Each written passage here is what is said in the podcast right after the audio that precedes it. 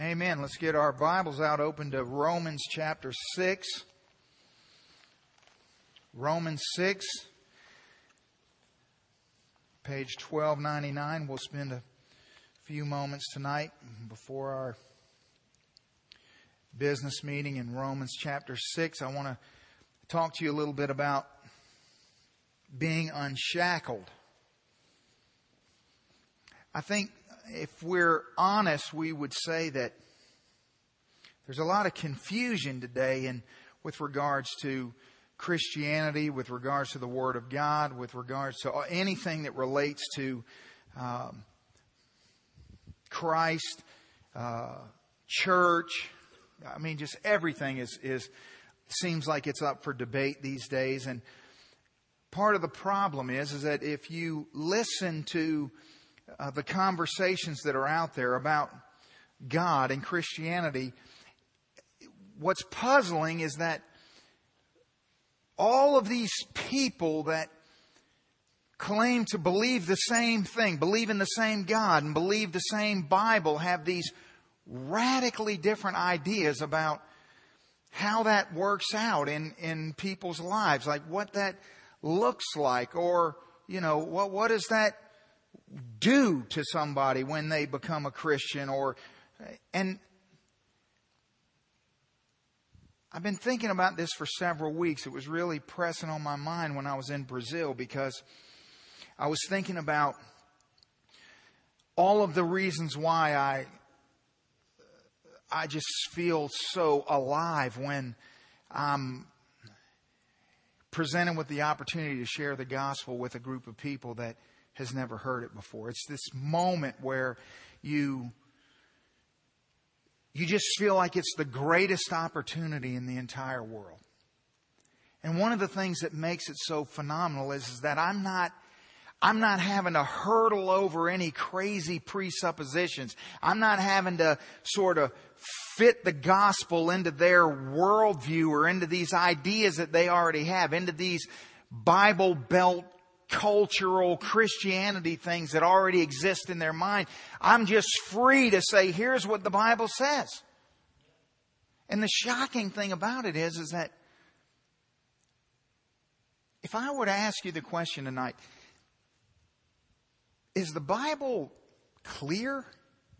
I mean, is, is it hard to understand or does God sort of beat around the bush or is it just right there. I mean, that's what it says, just in plain language, and yet we have such a hard time just coming before the Word of God, pushing aside all the things that we think, all the things that we, we, we have heard. I just forget all that and just read a passage of Scripture and go, what does this say? And then respond to exactly what it says. Don't make excuses. Don't beat around the bush. Don't try to uh, negotiate with God. Just respond. And so here's a passage of Scripture that goes deep into my heart with regards to this issue. I'm not going to try to convince you of anything tonight. I'm just simply going to allow this passage of Scripture to speak to your heart, and then you can do with it as you please. Romans chapter 6, beginning in verse 15. The Apostle Paul says to the church at Rome, What then? Shall we sin because we're not under the law, but under grace? Certainly not. Do you not know that to whom you present yourselves slaves to obey, you are that one slave whom you obey, whether to sin leading to death or of obedience leading to righteousness. But God be thanked that though you were slaves of sin, yet you obeyed from the heart that form of doctrine to which you were delivered. And having been set free from sin, you became slaves of righteousness. I speak in human terms because of the weakness of your flesh. For just as you presented your members as slaves of uncleanness and of lawlessness, leading to more lawlessness, so now present your members as slaves of righteousness for holiness. Verse 20 For when you were slaves of sin, You were free in regard to righteousness. What fruit did you have then in the things in which you are now ashamed? For the end of those things is death. But now, having been set free from sin and having become slaves of God, you have your fruit to holiness, and the end everlasting life. For the wages of sin is death, but the gift of God is eternal life in Jesus Christ our Lord. Father, we just come before your word, and Lord, we just pray that you'll help us tonight to push aside all of the things that would strive to hinder our understanding of the clarity with which you have just spoken to us. And Lord, maybe in the wordiness of the Apostle Paul's language, we might struggle to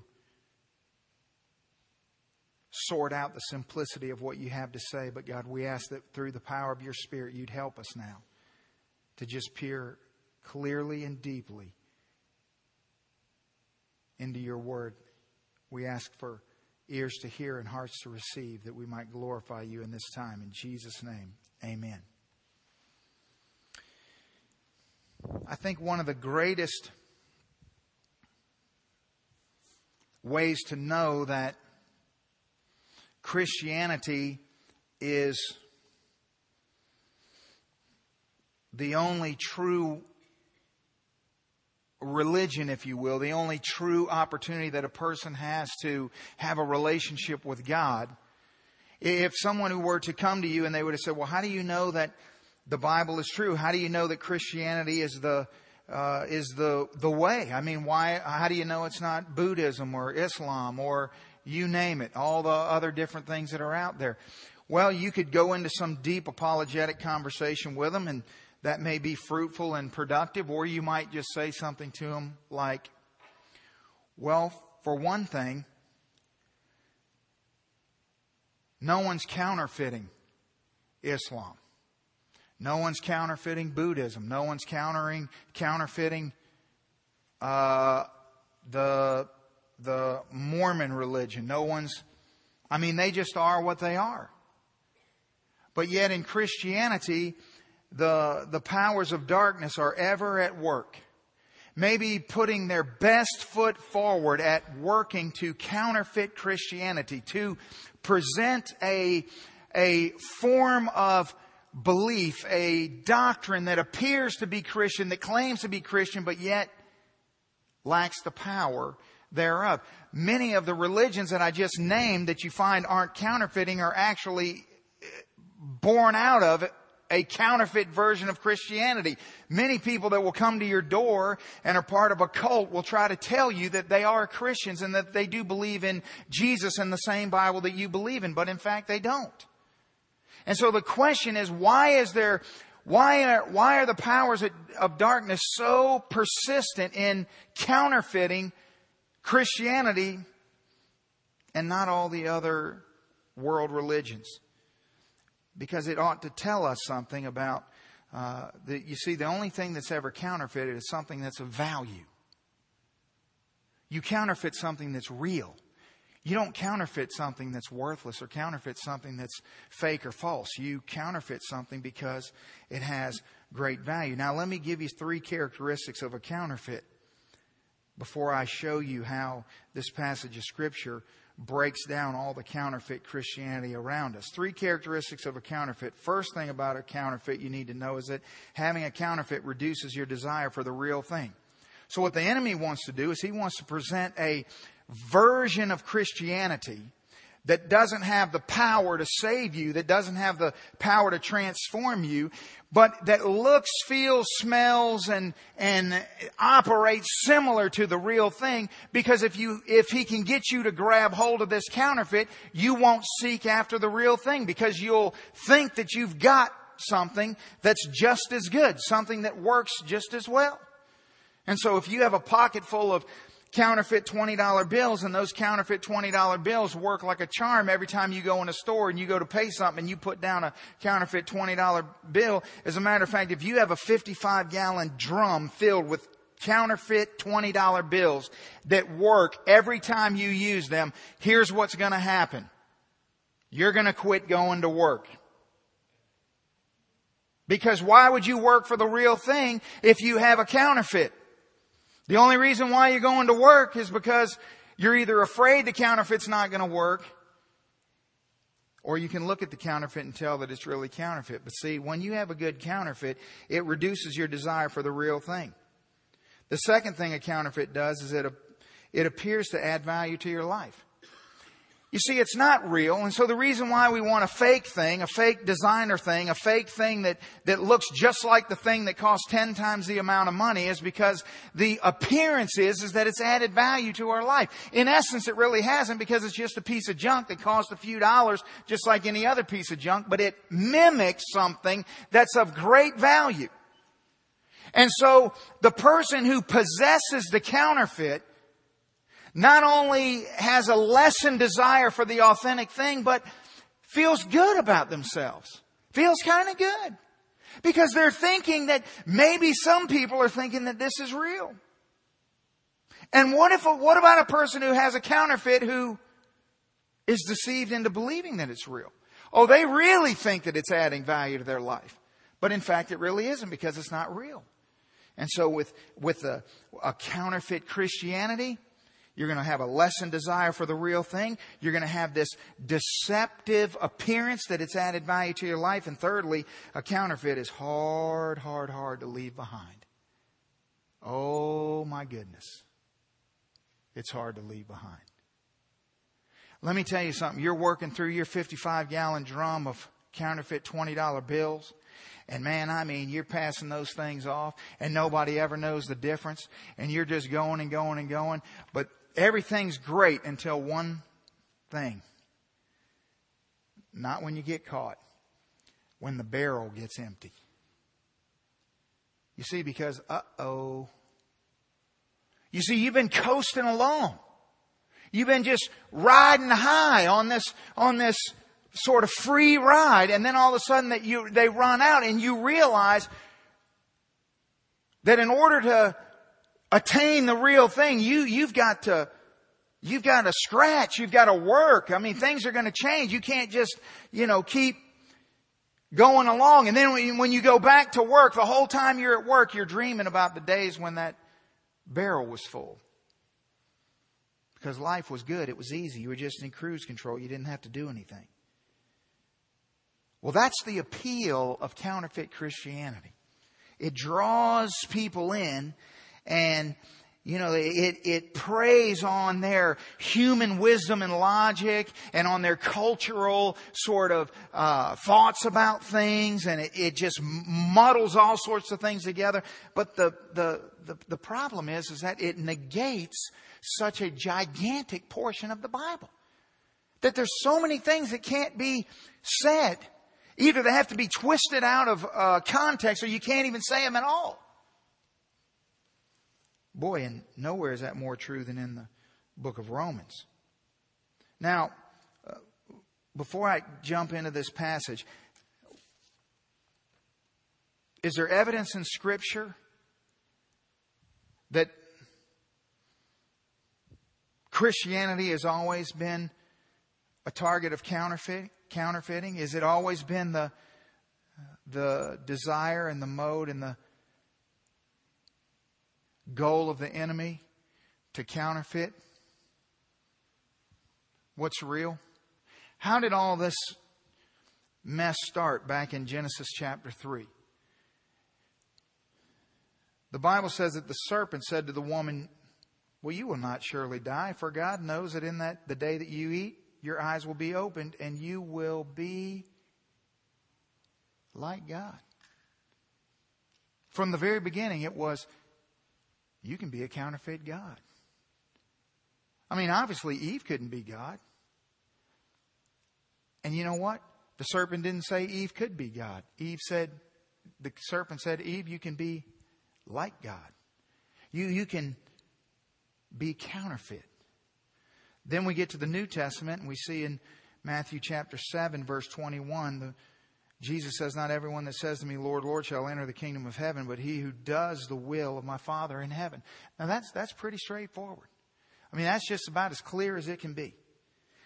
But he goes on, he gives us more details. He says, But many are going to say in that day, Lord, have we not prophesied in your name and cast out demons in your name and done many wonders in your name?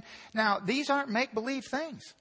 These aren't things that these people imagine that they did. They're standing before the one they have just referred to as Lord, Lord. So I'm pretty confident that these are things that they actually did.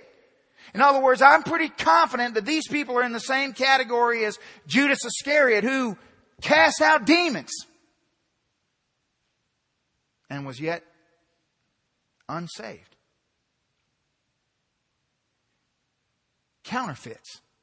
Hey, wait, we did all these things. We did all the things that made us look authentic. We did all the, all the things that, that, that we thought made us the genuine article. And Jesus says, no, no.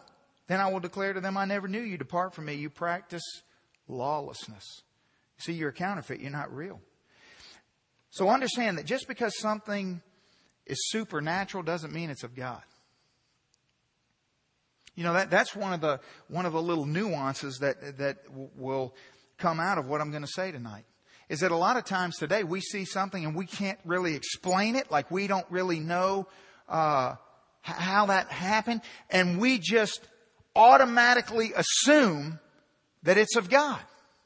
As if God's the only one that does supernatural things. In other words, think about how prevalent it is today for someone who says they're a Christian to just attribute any supernatural thing that happens around them to God. How do you know that? Why do we do that? You know why we do that? Because we're too lazy to read, discern, and understand the scripture. And since we don't know the scripture, we can't verify what is God and not God. We just sort of say, well, uh, yeah, God did that. How do you know God did that? What are you basing that presupposition on? Here's a lot of people who did a lot of supernatural things, and Jesus said they were working lawlessness. So I wonder how many things the enemy is doing in working lawlessness that people who claim to know Christ are giving God credit for.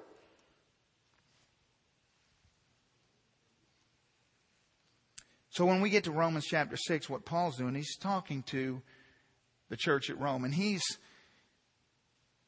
he's teaching the church at Rome this gigantic, beautiful, unbelievable reality of justification. But basically what he's trying to do is he's trying to get them to understand that they're justified, they're, they're made right, they're standing before God as right before God is by faith alone. That, that you don't work your way into a right standing before God. That's, that's where he's uh, pushing when we get to the latter part of Romans chapter 6. And he's trying to get them to understand that salvation is such a extraordinary act of God. That when a person comes to faith in Christ, they no longer need rules and regulations to cause them to behave. You see, that's why he starts out and he says, Well, what then? Shall we just sin because we're not under the law but under grace? Uh, that's why he's saying that. He's responding to their understanding that he's, they're, they're, they're saying, Paul, you can't, hold on a second, you can't say that. You, you can't just, you can't just say that, that our justification is based on faith alone, that we, through faith in Christ, are made right with God, and that rightness with God is an irrevocable standing before Him. If you do that, people are going to go crazy. I mean, there's a lot of people that have listened to me preach through the book of Galatians that still are struggling with this. They struggle. They're afraid of grace. Now, there's a lot of us that have made great strides over the last 24 weeks. But is that what happens? If you just, if you just tell somebody that by faith you were once and for all irrevocably justified, made right with God. Is there really a fear that they're going to go out there and act a fool? Whose fear is that? God doesn't seem to be afraid of it, is all I'm saying, because the Bible says, well, well, what then? So we just sin it up because we're not under the law anymore? We're under grace? Certainly not, he says. So he's, he's getting them to understand that if a person is genuinely saved, you don't have to run chasing them around all the time and like, you know, scolding them and, and reminding them of all the things they ought not be doing. You don't have to treat them like they're the same as they were before. Look at what he says. Look at verse 17 and 18. Really, the, the thrust of this whole passage is in 17 and 18. Look at verse 17. But God be thanked that you were slaves of sin, yet you obeyed from the heart that form of doctrine to which you were delivered. And here's what I want you to do. If you write in your Bible, or maybe if God saved you in this moment, now you're going to start writing in your Bible, then what you should do is you should underline, highlight, put a giant star over the two words you were. Like somewhere down the line, you're going to have a, uh, you're going to have this conversation with somebody about salvation. And they're going to say to you, well, I don't know, you know, I mean, I signed a card, I joined a church, I, you know, you're going to be talking to somebody that you're sure is lost, and they're going to say, but, well, why are you telling me all this? When I was 13, I went to summer camp and, and I got saved. And you're thinking, well, I've known you for 20 years and there's nothing about your life that would make me think that you were saved in any way, shape, or form. And they're going, but I am, I remember. I'm sure I'm still on the roll somewhere. You go immediately to this verse because you've already highlighted and underlined it and put a giant star over it and you, you say, now let's look at Romans 6, 17. The Bible says that thanks be to God that you were slaves of sin. You were. Now look at the next verse. Look at verse 18. But having been set free, you became. So now we've underlined and highlighted and put a star over. You were and then you became. So you were something, but then you became something else. So if you don't know anything else, I mean, if you have a third grade education, you can understand that the Bible is simply saying you were this and you became this. I mean, I don't know how more simple God can make it. You were something and you became something. So now all we have to do is figure out what you were and what you became and we've got this thing licked. Right? Okay. You see, the, the reality that if you're what you've always been, you're not a Christian is gone today. I mean, the, the sheer magnitude and multitude of people who will I don't know how genuinely they they believe this, but they certainly are compelling and resistant when I'm talking to them. They will look me straight in the eye and they'll say, I know I'm saved. And I'm thinking, on what do you base that knowledge? I mean, please help me to understand. Where are you getting this information? Because you sure look to me like you've always been. I mean, I've known you a long time. Did, weren't we, didn't we go to school together? Haven't, had, did, didn't we, didn't, didn't we used to hang out before I became a Christian? I knew you then and I know you now and you look the same to me. It doesn't appear that you were something, you became something else. It just doesn't. So help me here. And then of course, here comes this you know, humanistic reasoning. Well, you know, I've, I just sort of, uh, you know, lost my way. I mean, I may, I've just kind of drifted over here and I've just done this and I've just done that. Okay. Now all that sounds great. Except for what does this say? That's all I care about. I don't care what sounds great. I just want to know what does this say? You were something and you became something else. So what were you? You were a slave of sin. Okay, I got that. I got that. That makes sense to me. I knew you back then. I knew me back then. I mean, if you knew me before I got saved, no discussion, no question, not even a, you're not even going to doubt for a second. Tony Carnes was a slave of sin. End of story. Period. Simple. Case closed. Verse 18, but you became a slave of righteousness. Now, again, I'm not, I'm not a rocket scientist. I mean, I'm trying to look at this like I'm thinking, okay, I got a third grade education. I mean, I'm talking to people who are illiterate and they're standing under a mango tree. And I'm thinking to myself, can you understand that a slave of sin and a slave of righteousness could not look the same way? I mean, that's impossible. Who would ever dream up some argument to try to convince anyone that you could actually be a slave of sin and then a slave of righteousness, but no one could tell the difference. That's absurd. It's utterly absurd. But boy, we are working hard at that, aren't we? I mean, we've got all sorts of uh, ideas and reasons, and you know, where you you hear tons of this is when you, you, you listen to people give their testimony. You know, a testimony is not that difficult. It's here was my life before Christ, here's my conversion story, and here's my life after Christ.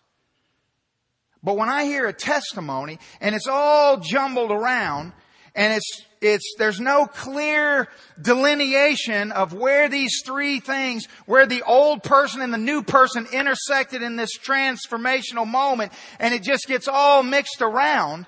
And so somebody who was an old person, but then they became a new person, but then it was somewhere way down the line over here that they actually began to look like a new person or act like a new person or how do, well, well where is that? Are you saying that a slave of sin looks just like a slave of righteousness? Because I don't think that's possible. I'm just going to be honest with you. I don't think that's possible. In fact, that's not being honest with you. I'm going to be honest with you. That's not possible.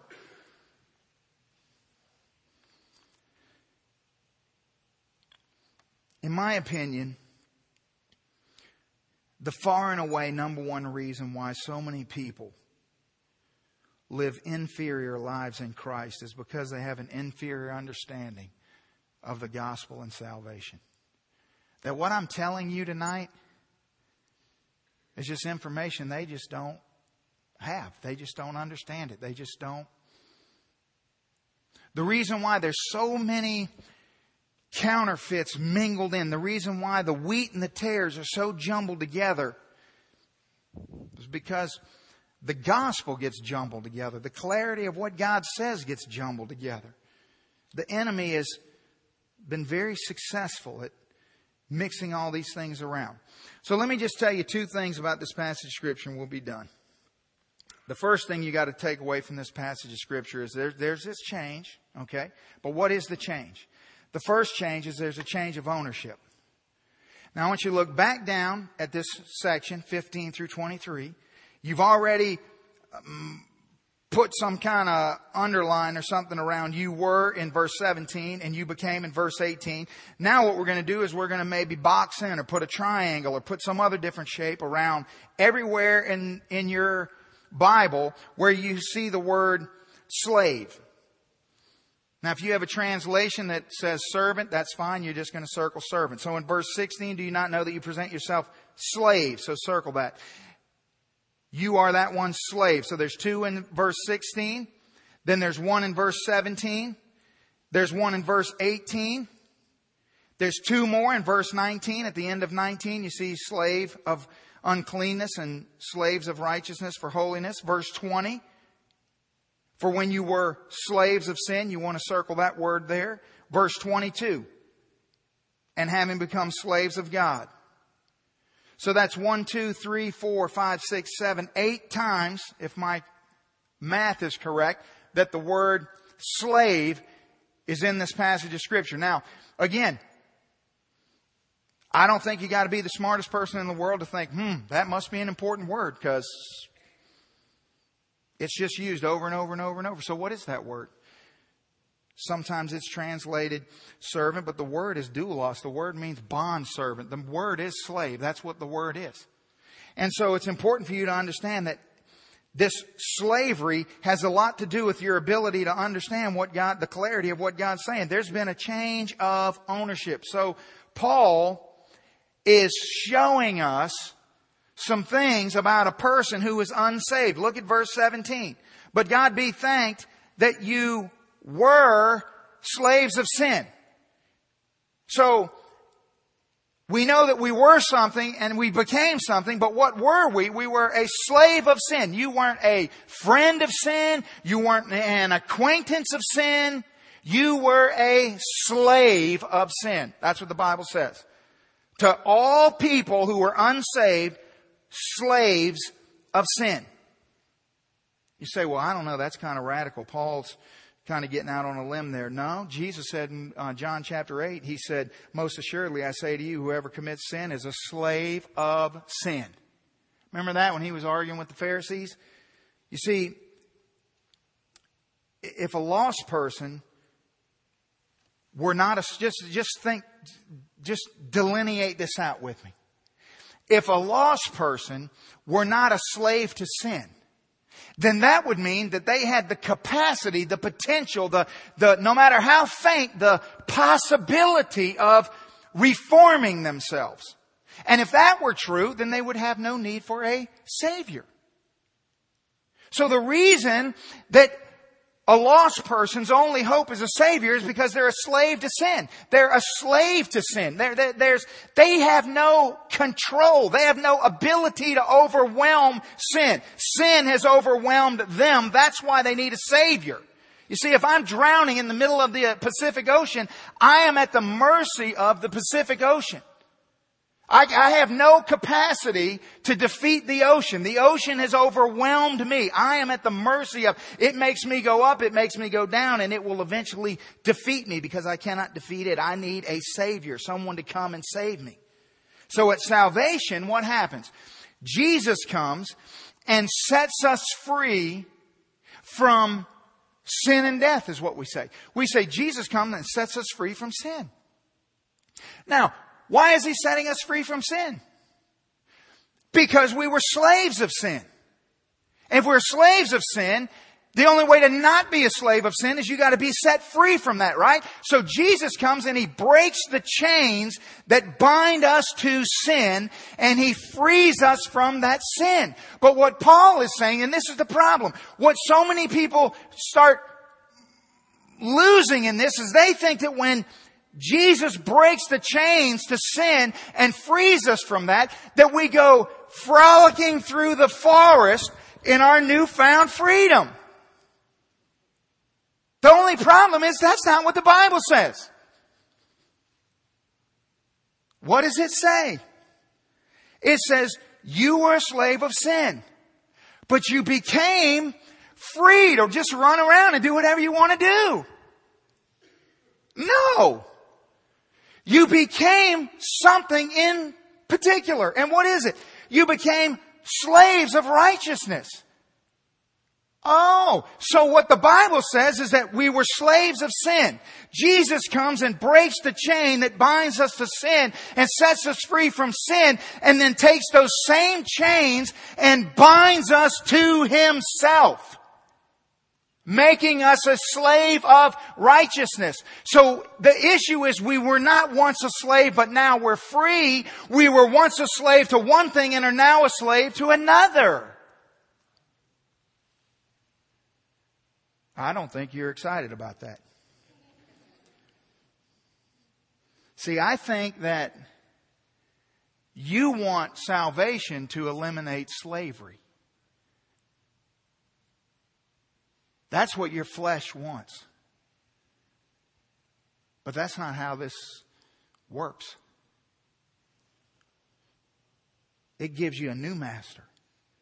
That's what salvation does. See, there's a change of ownership. Remember what Paul says in 1 Corinthians chapter 6? He says, Do you not know that your body is the temple of the Holy Spirit who is in you, whom you have from God? You are not your own. You don't know that? Well, let me help you with that. You were bought at a price. The price was the propitiation of His blood that we just sang about. That blood that we we're so grateful for and so thankful for, and we owe everything because of that blood bought us at a price. Therefore, glorify God in your body and your spirit, which are God's. There is a change of ownership. You have always been a slave and you will always be a slave. There will never be a moment that you will ever take a breath in this life and not be a slave. Do you understand that? From the moment you popped out of your mother's womb, you were a slave to sin. And you will remain that way until the day you die and go to hell unless God saves you, at which time you will no, no longer be a slave to sin, but you will now be a slave to righteousness. But there is no such thing as non-slavery. There is no such thing as, well, I'm just going to run around and do whatever I want to do. This is why Paul is saying, how absurd is it for you to think that because we're not under law and we're under grace that I'll just run around and do whatever I want to do. That doesn't make any sense. In fact, it's impossible. Which is why we struggle in Galatians 5 when Paul comes along and says, here are the works of the flesh. There are this, this, this, this, and this. And those who do these things will not inherit the kingdom of heaven. And we all go, well, what does that mean? Well, obviously it means that you cannot propagate these things in your life on a continual basis and be a slave of righteousness. Then anyone could figure out that's not going to work. You're a slave. And trust me, the best news that you ever heard, the greatest thing that ever happened to you is if you became a slave of righteousness. Because there's no alternative to slavery. None.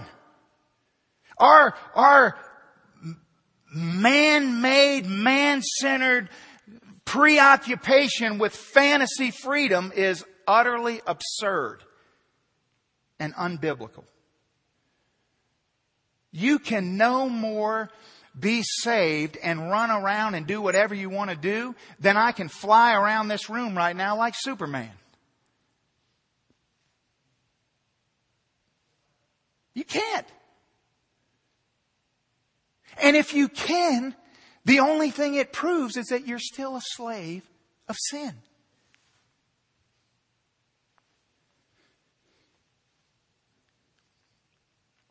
You see, whenever we f- sort of have to reckon ourselves to the plainness and the clarity of the gospel, what happens is we something rears up inside of us and we think, hmm, that's just not fair. To which I say, ding, ding, ding, ding, ding, now you're starting to get it. Fair, what you don't want is fair. What you want to do is rejoice every day of your life. You want to wake up and say, God, thank you, thank you, thank you for not being fair with me. The what we never want is fair. I want grace.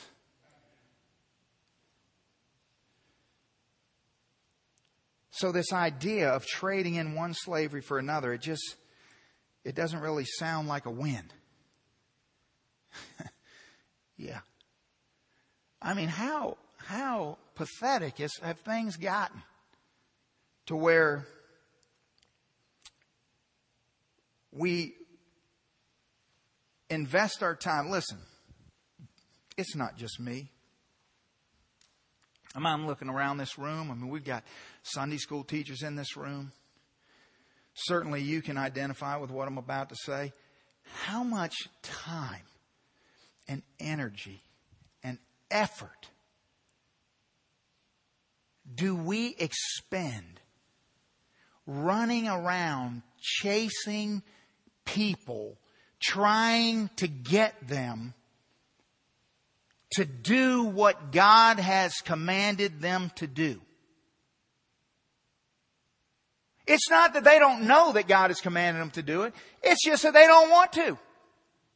And so you go and you have a conversation with them and you sit down with them and you open the Bible and you say, now, are you saved? And they say, yeah, I'm saved. And you say, okay, now here's what God said. And you read them what God said and you say, now do you understand that? Yes, I understand that. Now do you understand that God commanded you to not do this, but to do this? It's just, there's no ambiguity there at all. Yes, I got that. Okay. And then you turn around and they're right back doing the same thing again. And here we go. And you go back to me and say, now, was I not clear with you? Did you not get that? Was there something you didn't? No, no, I understood it, but I just don't want to. I'm just not ready. I just don't feel like it. I just don't, I don't know, but here's the point. How, wait, time out. Wait a second. At what point do we say, now wait, I'm tired of chasing you around. Maybe you're a slave of sin. Because this does not seem to me like you're a slave of righteousness. And when we start convincing ourselves that people are Christians, when we start mingling and muddling around in, in what the gospel says and sort of making excuses because we like them or we, we, we, we, we hope the best for them or whatever the case may be, it doesn't change the reality. And I'm just simply saying, I'm just reading the Bible and I'm thinking, it's not looking good. Boy, I mean, Jesus' teaching on the narrow gate and the wide gate are really starting to come into focus, aren't they?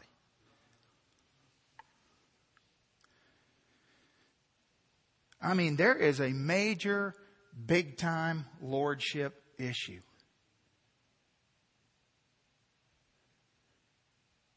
You know, when I got saved, I didn't just all of a sudden just, you know, at the flash of lightning, start walking with God in every area of my life.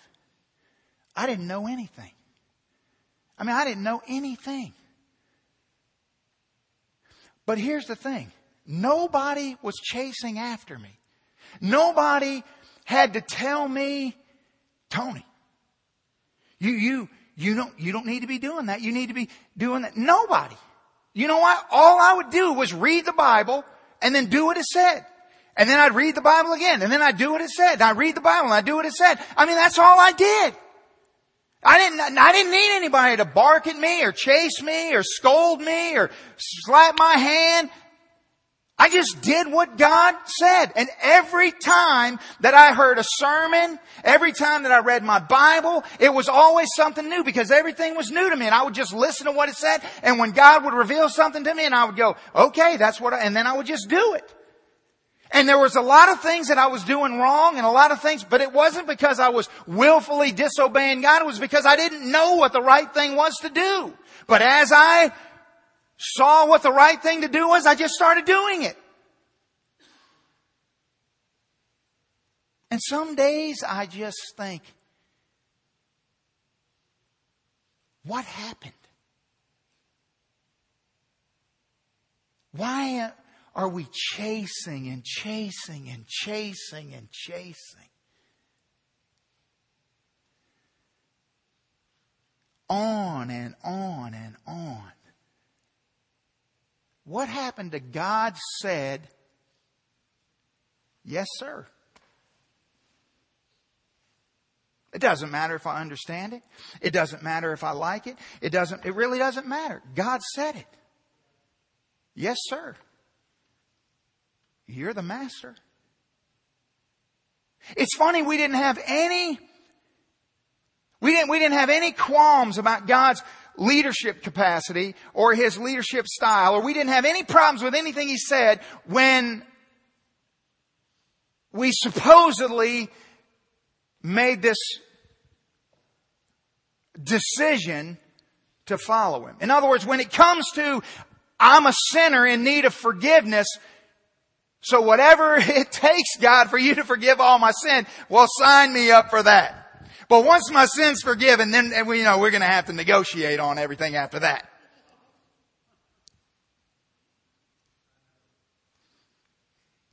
Ridiculous. You know, one of the great joys of my life is that I have in my possession all the recorded messages that my father in law ever preached. And so sometimes, you know, if I'm having a bad day or if I'm, you know, just, I just, I just need some encouragement.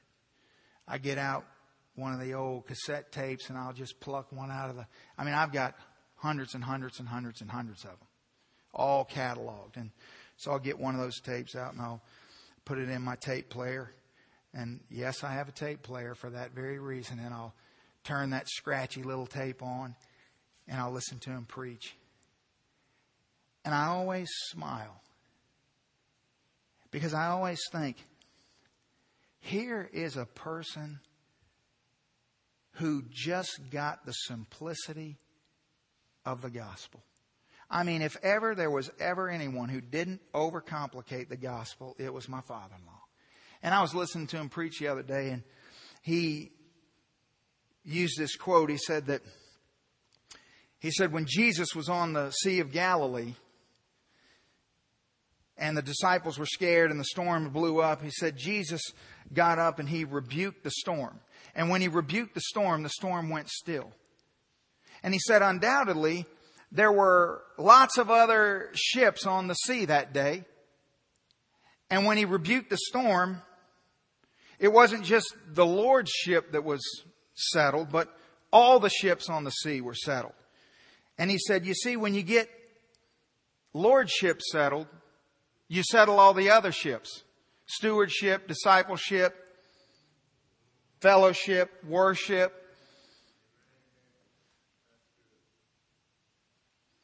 You see, that's the simplicity of the gospel.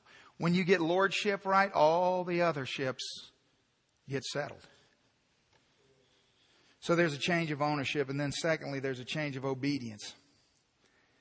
I didn't really have to have a second point. I mean, I think right now we could just have an invitation and be done, but I'm just going to drive the nail a little further. How about that? There's a change of obedience. Look at verse 16. Paul says, Do you not know that to whom you present yourself slaves to obey, you are that one slave whom you obey, whether of sin leading to death or obedience leading to righteousness? In other words, Paul says that the revelation of who owns you. Like if you, I mean, this is what Paul's saying. He's saying, let's suppose that you're uncertain whether a person is a slave of sin or a slave of righteousness. How would you discern that? He says, Do you not know? As if, duh. Everybody knows this.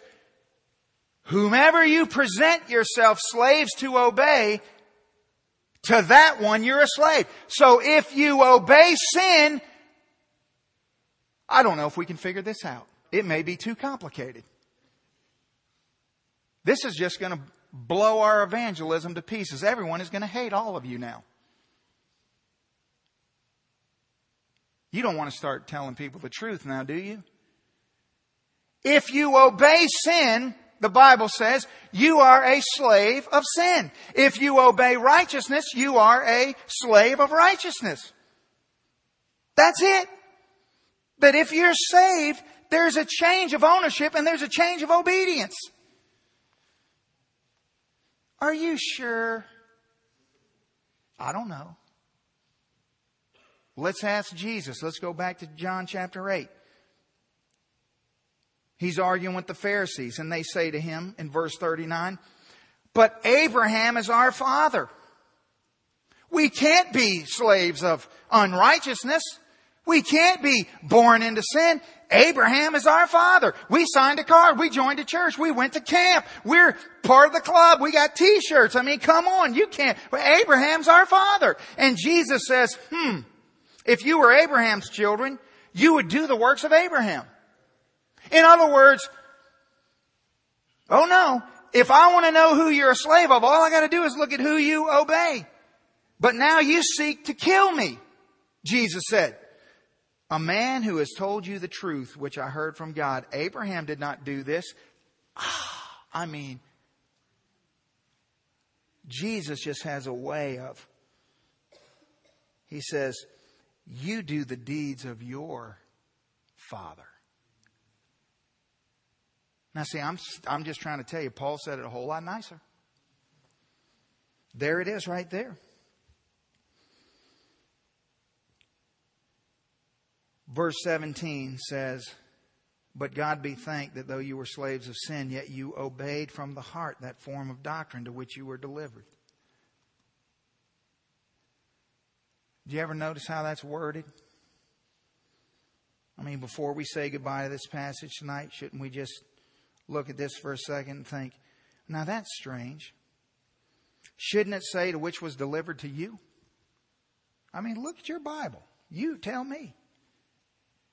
Wouldn't it make more sense if Paul said, well, you obeyed the doctrine that was delivered to you? That would make sense, but that's not what it says.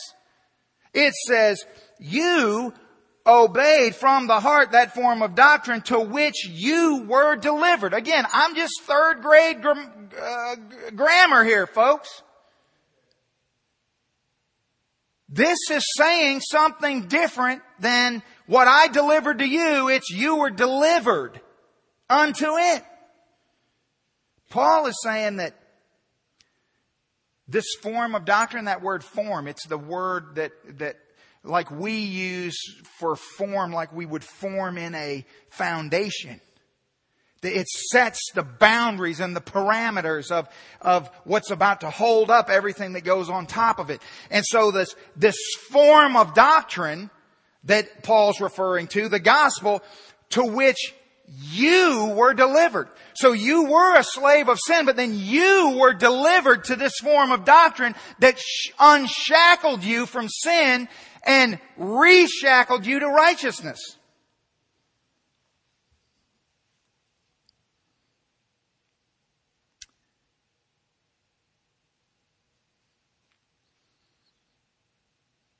You see, the, the gospel, the truth, it's not delivered to you, it delivers you.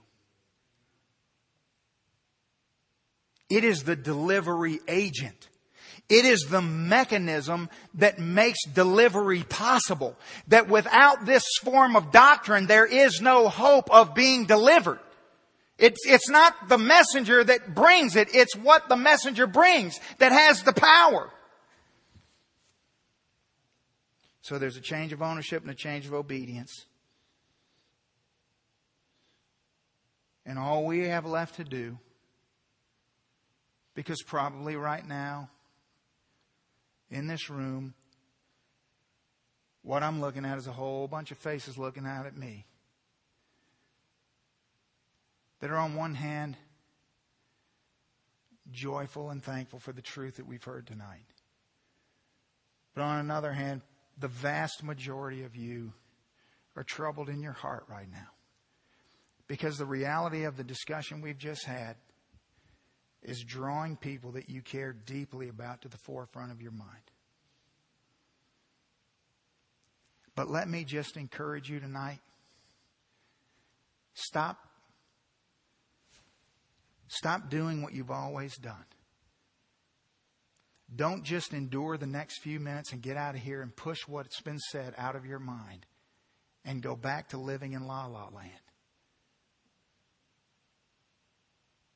I don't want you to have a broken heart, but I'd rather you have a broken heart than be deceived. Many, many, many will say in that day, Lord, Lord. And he will say, Depart from me, for I never knew you. But that's for a later date. That's for a discussion that you'll have with them somewhere else down the line. The only thing I have right now is a discussion with you. So between me and you, here's how this ends. My question for you is Is there any area of your life right now, tonight, that you are knowingly and willingly walking in disobedience in? Is there any area in your life that God has been dealing with you You know that He has spoken to you. You know what He would command you to do as your master, and you are rejecting His authority.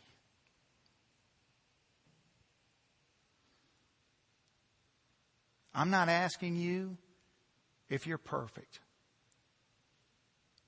I'm simply asking you have you fallen into the trap of believing that God speaks to us for our consideration? If He is an all knowing and all powerful God, which He is, then wouldn't it make sense to you tonight?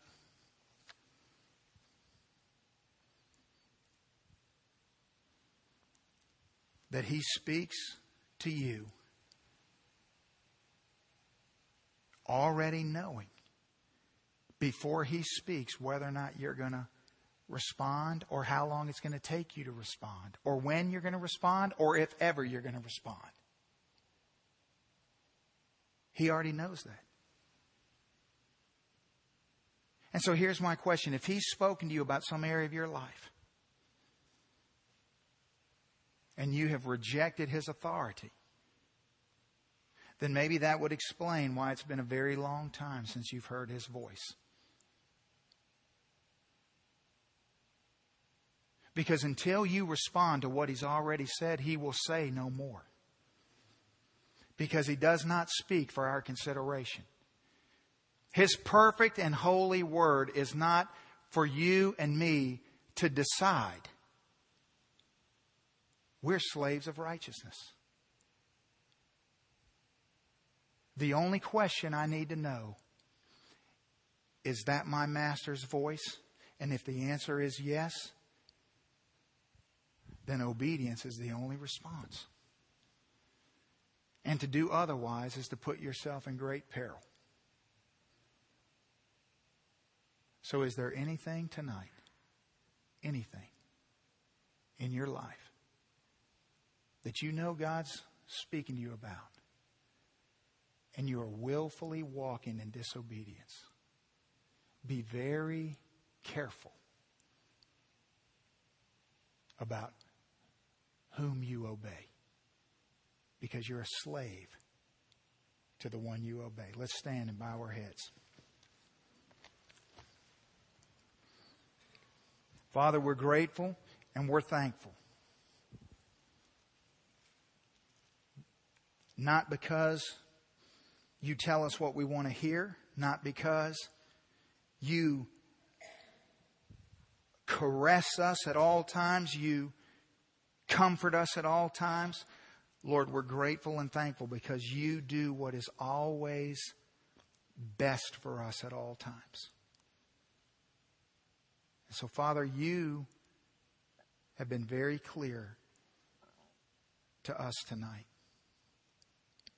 And Father, I'm very grateful that you have chosen to speak to us. You didn't have to, but you've chosen to. And so, Lord, it is now incumbent upon each and every one of us to respond to what you have said. Help us, Lord, to take heed of whom we obey. Father, I pray that in the days and weeks and months to come, that as this is processed out in our own personal lives, in our own standing before you, that God, it will greatly impact the conversations that we have with those we love. That we will not say what we hope to be true. We won't say what we want people to think is true, but Lord God, we will speak that which is true in love. Father, help us to just open our Bibles and not talk for you, but let you talk for yourself. Father God, the greatest blessing in this world we could ever know ever is salvation. And Lord, you know that my greatest desire is that those whom I preach to day in and day out, week in and week out, that they would not be deceived. Father God, I want to stand before you with no blood on my hands. And so, Lord, help us to respond rightly to all that you've said in our lives. And we know already that when we do, you get the glory. In Jesus' name.